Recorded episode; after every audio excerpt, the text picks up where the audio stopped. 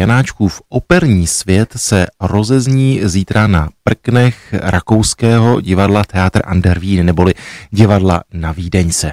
No a budeme tam mít i českého zástupce a v roli Laci se zítra v premiéře Janáčkovi její pastorkyně, chcete-li Jenufy, představí Pavel Černoch, tenorista, kterého jistě netřeba představovat našim posluchačům. No a já mám radost z toho, že Pavel Černoch je teď s námi na telefonu. Pavle, moc tě zdravím a zdravím tě z Prahy do Vídně.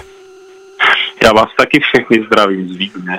Pavle, pokud to říkám správně, tak vy jste měli mít už tu premiéru před pár dny, ale covid to změnil, nebo co stojí za tím, že ta premiéra se posunula na zítřek?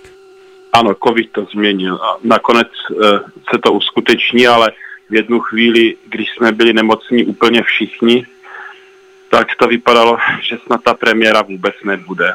Takže ty si tím prošel taky, je to tak? Já jsem tím prošel, bohužel, a měl jsem těžký průběh a byl jsem v podstatě mimo ten zkoušecí provoz 20 dnů. Což ale v případě Laci, teď nechci říct nevadí, ale je to role, kterou nespíváš eh, poprvé, tak bylo to v tom pro tebe snažší nebo byl jsi klidnější? No tak eh, já jsem předtím už nějak tu koncepci pochopil od Lotte de Ber, takže jsem měl představu, co mě čeká, ale upřímně s nečeským dirigentem na eh, hlavní a generální zkoušku je to vždycky velká výzva a tak to, tak to i bylo, no. Ale včera proběhla, generálka proběhla dobře, takže myslím si, že nám všem spadl velký kámen ze srdce a těšíme se na zítřejší premiéru. Jak už si říkal, tak režisérkou je eh, nizozemská režisérka Lotte de Ber, mimo jiné mladá dáma, která bude nastupovat jako šéfka Volksoper právě ve Vídni. Tak my jsme na našem webu zveřejnili jednu fotku eh, z příprav, tak eh, jaké je v tvých očích to její stvárnění? No kromě toho, že to je velice krásná, sympatická žena, musím říct, že je i velmi šikovná, co se týče režijního umění a Ona tam má nějaké takové svoje na pozadí, svoje představy o kostelničce, která je ve vězení a celé to, co se tam odehrává, je vlastně něco ve stylu jejího snu. Nicméně se odehrává krásný, naprosto věrný příběh eh, Janáčkově Jenufě se vším všudy tak, jak eh, si to můžeme přát, což, což je velmi příjemné. Takže hrajeme opravdu ten příběh, o kterém to je. Teatr Ander Wien je eh, divadlem, které má samozřejmě svou historii, proslavilo se především v té Mozartově době. Co znamená pro tebe? Je to vlastně tvůj debit, nebo mm, co to pro tebe znamená? My jsme se strašně dlouho namlouvali s eh, končícím intendantem a ředitelem panem Gajerem, ale nakonec eh, ta volba padla tady na tuto inscenaci, která je vlastně jeho poslední.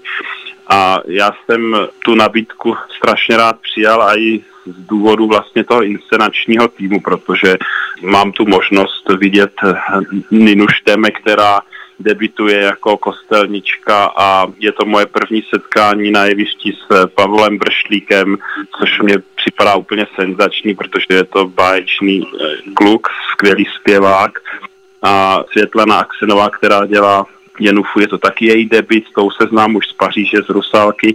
Ta parta je super a to je vždycky strašně, strašně velká radost.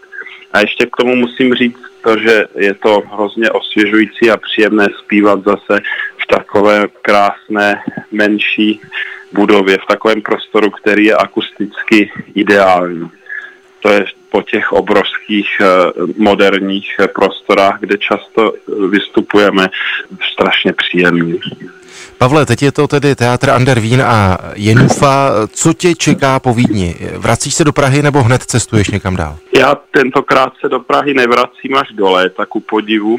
Mně teďka běží už ten pokovidový kalendář dál, takže já přímo z Vídně letím do Hamburku, kde budu vystupovat za 14 dnů v Madame Butterfly společně s úžasnou Ermonela Jaho a z Hamburku se potom už přímo rozjedu do Drážďan, kde se chystá nová rusalka s režisérem Christofem Lojem.